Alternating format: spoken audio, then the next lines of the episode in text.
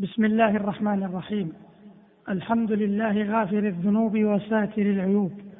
والصلاة والسلام على إمام المستغفرين وقدوة الناس أجمعين. نبينا محمد وعلى آله وصحبه ومن تبعهم بإحسان إلى يوم الدين. معاشر المستمعين الكرام سلام الله عليكم ورحمته وبركاته. أما بعد فإن الحديث في هذه الحلقة سيكون حول مشهد التقصير في أعمال الحج ورؤية النقص فيها والسعي في تلافي الخلل والتفريط. قال ربنا جل وعلا ثم أفيضوا من حيث أفاض الناس واستغفروا الله إن الله غفور رحيم. قال الشيخ العلامة عبد الرحمن السعدي رحمه الله في تفسير هذه الآية أي ثم أفيضوا من مزدلفة من حيث أفاض الناس من لدن إبراهيم عليه السلام إلى الآن. والمقصود من هذه الإفاضة كان معروفا عندهم وهو رمي الجمار وذبح الهدايا والطواف والسعي والمبيت بمنى ليالي التشريق وتكميل باقي المناسك. ولما كانت هذه الإفاضة يقصد بها ما ذكر والمذكورات آخر المناسك أمر تعالى عند الفراغ منها باستغفاره والإكثار من ذكره فالاستغفار للخلل الواقع من العبد في أداء عبادته وتقصيره فيها وذكر الله شكر الله على إنعامه بالتوفيق لهذه العبادة العظيمة والمنة الجسيمة. وهكذا ينبغي للعبد كلما فرغ من عبادة أن يستغفر عن التقصير وأن يشكر على التوفيق. لا كمن يرى أنه قد أكمل العبادة ومن بها على ربه. وجعلت له محلا ومنزلة رفيعة. فهذا حقيق بالمقت ورد الفعل كما أن الأول حقيق بالقبول والتوفيق لأعمال أخر. انتهى كلامه رحمه الله. معاشر المستمعين الكرام الاستغفار طلب المغفرة وهي ستر الذنوب والعفو عنها ووقاية شرها. والاستغفار من أجل القربات وأنفع الطاعات وأعظم موانع انفاذ الوعيد والاستغفار ختام الأعمال الصالحة فيختم به الصلاة وقيام الليل ويختم به الحج كما مر وتختم به المجالس فإن كانت ذكرا كان كالطابع عليها وإن كانت لغوا كان كفارة لها. ولما وفى نبينا صلى الله عليه وسلم تبليغ الرسالة والجهاد في سبيل الله وأقر الله عينه بعز الإسلام وظهور المسلمين ودخول الناس في دين الله أفواجا أمره الله بالاستغفار. فكان التبليغ والجهاد عبادة قد أكملها وأداها فشرع له الاستغفار عقيبها. وبالجملة فهذه حال العبد مع ربه في جميع أحواله. فهو يعلم أنه لا يوفي هذا المقام حقه فهو ابدا يستغفر عقب كل عمل صالح فكل أحد محتاج إلى مغفرة الله ورحمته ولا سبيل إلى النجاة بدون ذلك. ولذلك ينبغي أن يختم الحج بالاستغفار فهو يكمل الحج ويركع ما تخرق منه بالجدال ونحوه. أيها المسلمون من الناس من لا يعرف من موجبات سخط الله وأسباب عقوبته إلا المعاصي التي شددت الشريعة في النهي عنها. فإذا تابوا من عمل سيء فإنما يتوبون منها. فهذه حال عامة المؤمنين. أما خاصة المؤمنين فحالهم أكمل وأتم. فهم يعرفون أن لكل عمل سيء لوثة في النفس تبعدها عن الكمال. ويرون أن لكل عمل صالح أثرا في النفس يقربها من الله عز وجل والتقصير في الصالحات يعد عند هؤلاء من الذنوب التي تهبط بالنفس وتبعدها عن الله فالنفس إذا قصرت فيها تتوب وإذا استمرت لم تأمن من النقائص والعيوب.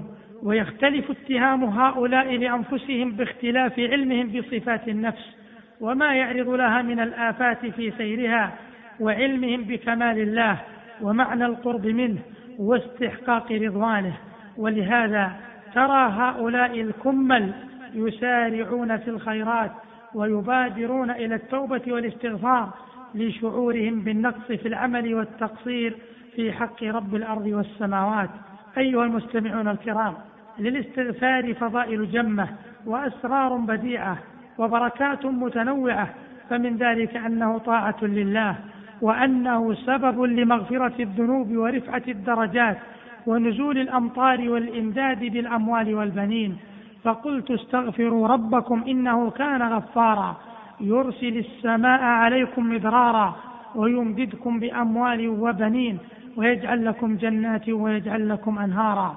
والاستغفار سبب في زيادة القوة والمتاع الحسن ودفع البلاء وحصول الرحمة قال ربنا تبارك وتعالى وأن استغفروا ربكم ثم توبوا إليه يمتعكم متاعا حسنا إلى أجل مسمى ويؤتي كل ذي فضل فضله.